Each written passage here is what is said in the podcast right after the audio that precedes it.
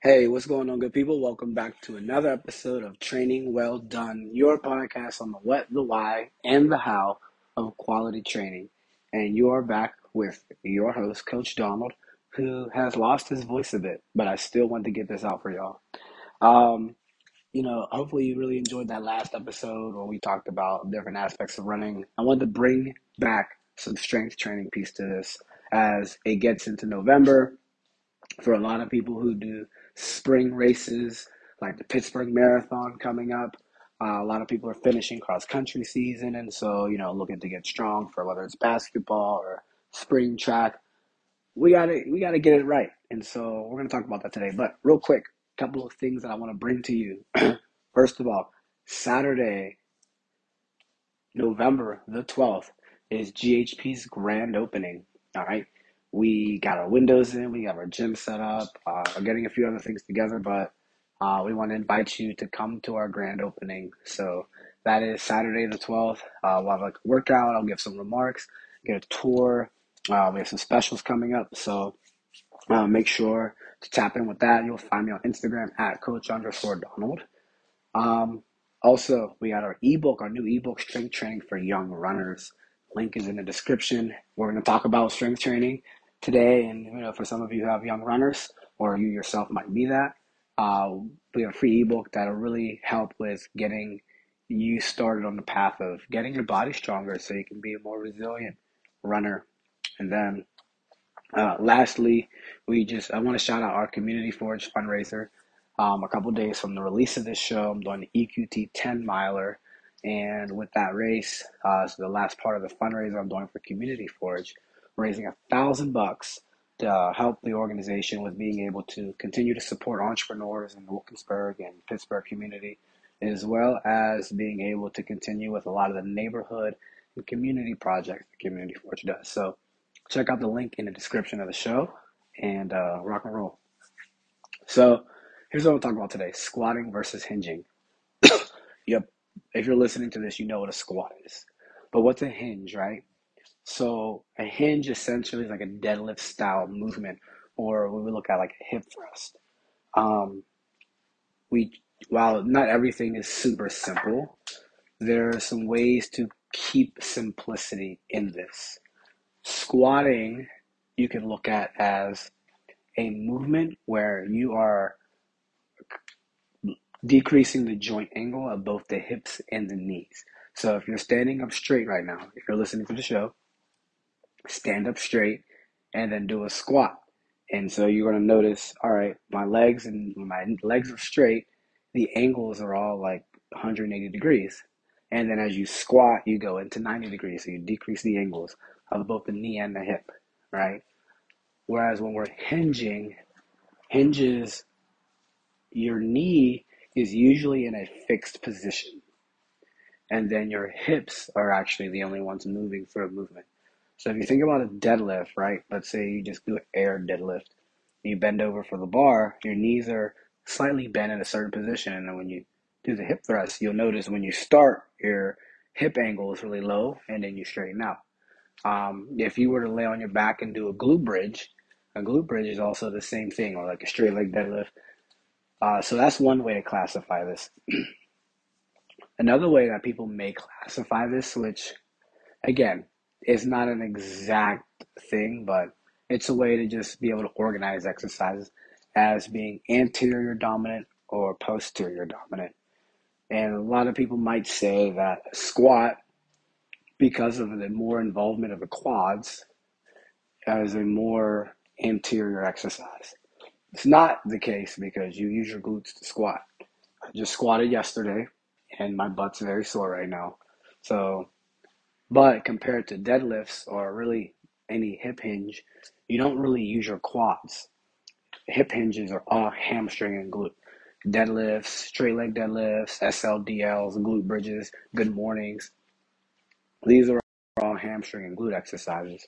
Whereas with your uh, squatting and lunging, you are using your quads and glutes. So those are a couple ways to look at exercises. And when we think about putting together a training plan, it's good to have balance.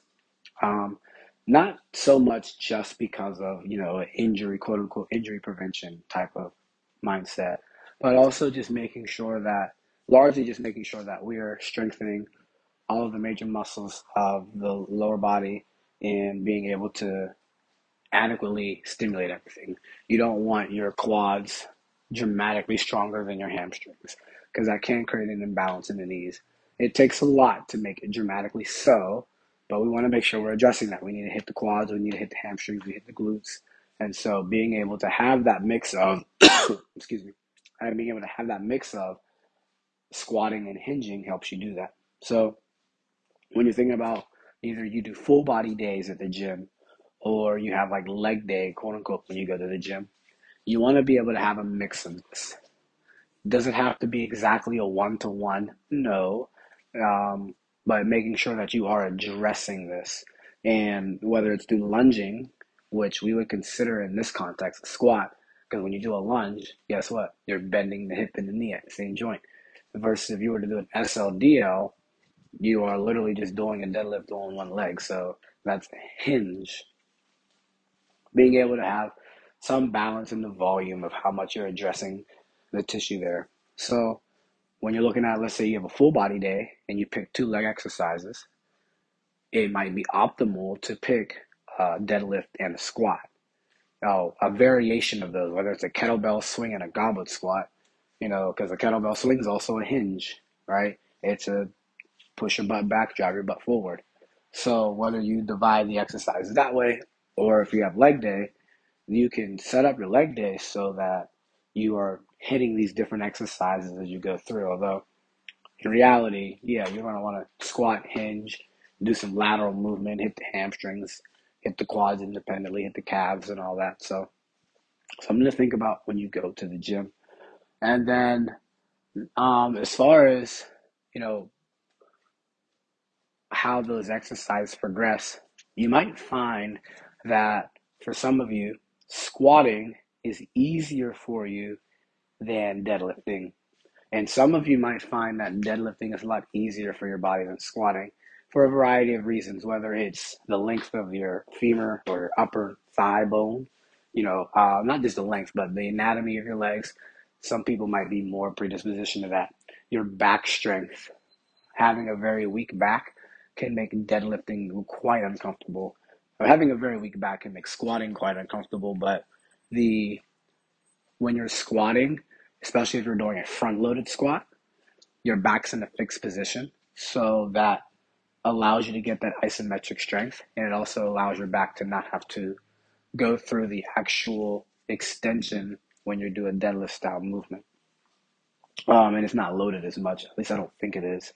And so some people, if you have really um, knees that are in a lot of pain, I find that people with a lot of knee pain especially like you know adults or people even recovering from like ACL issues, deadlifting actually I've noticed in my experience tends to feel better um, on getting the leg stronger uh, because getting into a squat for a lot of people can be very uncomfortable, and so you may start off with more intense work.